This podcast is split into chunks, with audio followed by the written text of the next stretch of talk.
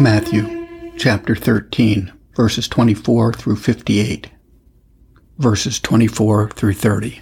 Another parable put he forth unto them, saying, Kingdom of heaven is likened unto a man which sowed good seed in his field. But while the man slept, his enemy came and sowed tares among the wheat, and went his way. But when the blade was sprung up and brought forth fruit, then appeared the tares also. So the servants of the household came and said unto him, Sir, didst not thou sow good seed in thy field? From whence then hath it tares? He said unto them, An enemy has done this. The servants said unto him, Wilt thou then that we go out and gather them up? But he said, Nay, lest while ye gather up the tares, ye root up also the wheat with them. Let both grow together until the harvest. And in the time of the harvest I will say to the reapers, Gather ye together first the tares, and bind them in bundles to burn them, but gather the wheat into my barn. Burkitt notes the design and scope of this parable is to show that there's no expectation of universal purity in the church of God in this life. But as the tares and the wheat grow together in the same field, so hypocrites and sincere Christians are and will be intermixed in the same church, and can hardly be discerned one from the other. St. Jerome observes that in the eastern countries, the tares and the wheat were so like one another whilst they were in the blade that there was no knowing them asunder. Learn one, that in the outward and visible church there ever has been and will be a mixture of good and bad, of saints and sinners, of hypocrites and sincere Christians, until the day of judgment. Two, that in that day Christ will make a thorough and a perfect separation and divide the tares from the wheat, that is, the righteous from the wicked. Three, that in the meantime none ought to be so offended at this mixture in the church as to separate from church communion on that account. Until the harvest, it is not to be expected that the tares and wheat should be perfectly separated. Yet observe, four, that though the tares are forbidden to be plucked up when sown, yet it is the church's duty, all she can, to hinder their sowing. Though we must not root the wicked up, yet we must prevent the rooting of wickedness all we can. Our Savior, that forbade to pluck up the tares, did not forbid to hinder their sowing. Note here how vain is the collection of the Erastians from hence, that the wicked are not to be cut off by excommunication from the communion of the church. Nor doth this text prove that the magistrates may not cut off evildoers seeing this was not spoken to them, but to the ministers of the church. Verses 31 to 35. Another parable put he forth unto them, saying, The kingdom of heaven is like to a grain of mustard seed, which a man took and sowed in his field, which indeed is the least of all seeds. But when it is grown, it is the greatest among herbs, and becometh a tree, so that the birds of the air come and lodge in the branches thereof.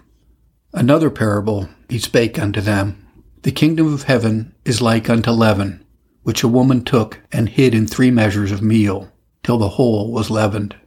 All these things spake Jesus unto the multitude in parables, and without a parable spake he not unto them, that it might be fulfilled which was spoken by the prophet, saying, I will open my mouth in parables. I will utter things which have been kept secret from the foundation of the world. Burkitt notes, our Savior's design in this parable is to show how the gospel, from small and little, from unlikely and contemptible beginnings, shall spread and increase, fructify and grow up. Like as mustard seed, one of the smallest grains grows up to a considerable tallness, and as a little leaven turns a great heap of meal into its own nature, so the gospel shall spread and increase, nations and countries becoming Christian. Learn that how small beginnings soever the gospel had in its first plantation, yet by the fructifying blessing of God, it has had and shall have a wonderful increase.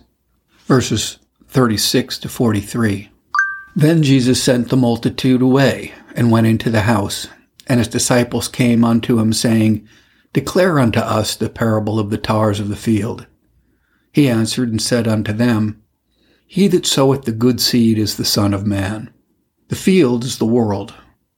The good seed are the children of the kingdom, but the tares are the children of the wicked one. The enemy that sowed them is the devil. The harvest is the end of the world. and the reapers are the angels.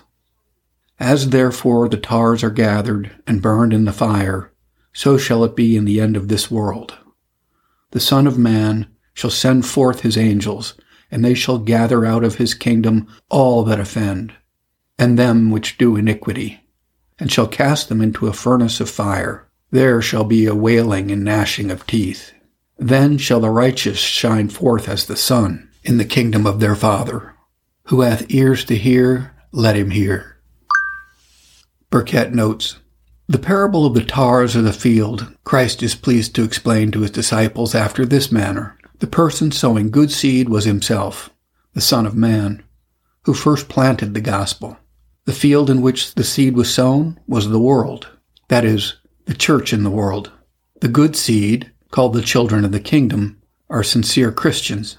The tares, called the children of the wicked one, are profane sinners and unsound hypocrites.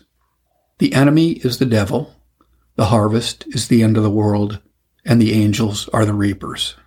Learn one, that the mixture of tares and of wheat, of the righteous and the wicked, must and shall remain in the church unto the end of the world. Two, that in the end of the world the angels shall perform the work of separation, gathering the righteous from among the wicked, when everyone's harvest shall be according to his fruit, the righteous shining in the kingdom of their Father, and the wicked cast into a furnace of fire. Verses 44 through 46.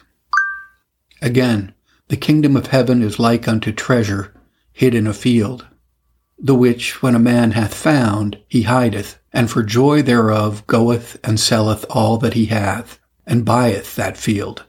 Again, the kingdom of heaven is like unto a merchantman seeking goodly pearls, who, when he had found one pearl of great price, went and sold all that he had and bought it. Burkitt notes, By the treasure hid in the field, and the pearl of great price are understood Christ, the grace of the gospel, and the way to life and salvation therein discovered. He that is thoroughly convinced of the worth and excellency of Christ's grace will part with all that he has to purchase and obtain it. Learn that the sinner who will have an interest in Christ and a part in gospel grace must part with all that he has to purchase and obtain them, even his goods and lands, with his wife and children, for Christ and His grace are a real good, a substantial good, a durable good. He outbids all the offers that the world can make, and therefore it is our wisdom to part with all for Him, and especially our sins, dearer to us than all the rest. Verses 47 to 50. Again, the kingdom of heaven is like unto a net that was cast into the sea and gathered of every kind which, when it was full, they drew to shore and sat down and gathered the goods into vessels, but cast the bad away. So shall it be at the end of the world. The angels shall come forth and sever the wicked from among the just, and shall cast them into the furnace of fire. There shall be a wailing and gnashing of teeth. Burkitt notes, The design and scope of the parable also is to set forth the state of the gospel church, which is like a floor where chaff is mixed with wheat, a field where tares are mixed with the good corn, a net where bad fishes are involved with the good, as the wheat must not be removed out of the floor before the time of winnowing, nor the tares gathered out of the field before the time of reaping, nor the good fishes break through the net to get from the bad before the time of separation. So must not Christians forsake a church's communion because of the present mixture of good and bad in the church. For a mixed communion in the church, and the good Christians communicating with the bad, doth neither defile the ordinances of Christ, nor pollute those that sincerely join in them. Verses 51 and 52. Jesus saith unto them, Have ye understood all these things? They say unto him, Yea, Lord. Then said he unto them, Therefore Every scribe which is instructed unto the kingdom of heaven is like unto a man that is in a householder, which bringeth forth out of his treasure things new and old. Burkitt notes, Observe here, one, the title our Savior puts upon gospel ministers. They are household stewards. Two, he points out the office of those stewards, and that is to provide for the household, both with plenty and variety. He must bring forth out of his treasure in plenty and things new and old for their variety. There are two essential qualifications in a steward faithfulness and prudence. He must be honest and faithful in bringing out of his own treasure, not another's. And he must be prudent in bringing things new as well as old. Not new truths, but old truths in a new dress. Lest the household, by always feeding upon the same dish, do nauseate it instead of being nourished by it. Verses 53 through 56. And it came to pass that when Jesus had finished these parables, he departed thence. And when he was come into his own country, he taught them in their synagogue insomuch that they were astonished, and said, Whence hath this man this wisdom, and these mighty works? Is not this the carpenter's son? Is not his mother called Mary? And are his brethren not James and Joses and Simon and Judas? And his sisters, are they not all with us? Whence then hath this man all these things? And they were offended in him. Burkitt notes, Observe here 1. Christ's tender and compassionate regard to his own countrymen, the people of Galilee and Nazareth. He preached to them in their synagogue. 2. The effect which his doctrine had upon them. They were astonished by it, but not converted by it. They admired, but did not believe. 3. The cause of their rejecting Christ's ministry was the meanness of his person, the contemptibleness of his outward condition, poverty of his relations, is not this the carpenter's son? Mark 6 3. He is called the carpenter, whence the fathers concluded that our Savior, during the time of his obscure privacy, wrought at the trade of Joseph, his reputed father. And Justin Martyr says, He made plows and yokes. Sure we are, our Lord spent no time in idleness, though we are not certain how he employed his time before he entered upon his public ministry. Note that the poverty and meanness of Christ's condition was that which multitudes stumble at, and which kept many, yea, most, from believing on him. None but a spiritual eye can discern beauty in a humbled Savior. Is not this the son of the carpenter? 2. That is no impediment to nor hindrance of our faith, that we never saw Christ's person in flesh, nor knew his parentage and education. For here are his own countrymen, who daily saw his person, heard his doctrine, and were witnesses of his holy conversation, yet instead of believing in him, they were offended at him. Verse 57 But Jesus said unto them, A prophet is not without honor, save in his own country and in his own house. Burkitt notes, Our Savior tells them he does not wonder that so many of his own countrymen, to whom he had been so familiarly known, did despise his person and reject his doctrine. For a prophet generally has least esteem where he's been brought up, because perhaps the follies of his childhood and indecencies of his youth are remembered and reported to his disparagement.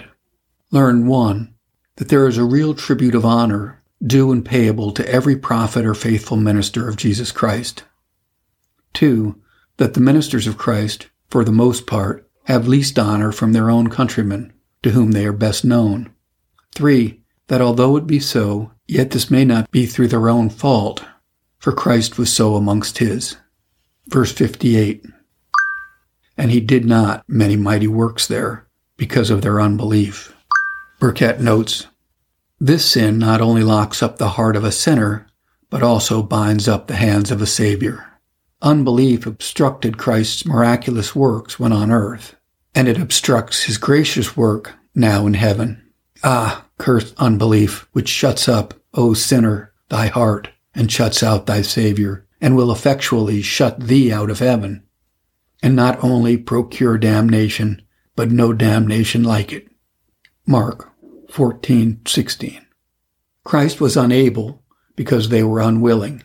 His impotency was occasioned by their infidelity. He did not because he would not, and that he would not proceeded from a defect in their faith, not from any deficiency in Christ's power. Their unbelief bound his hands and hindered the execution of his power.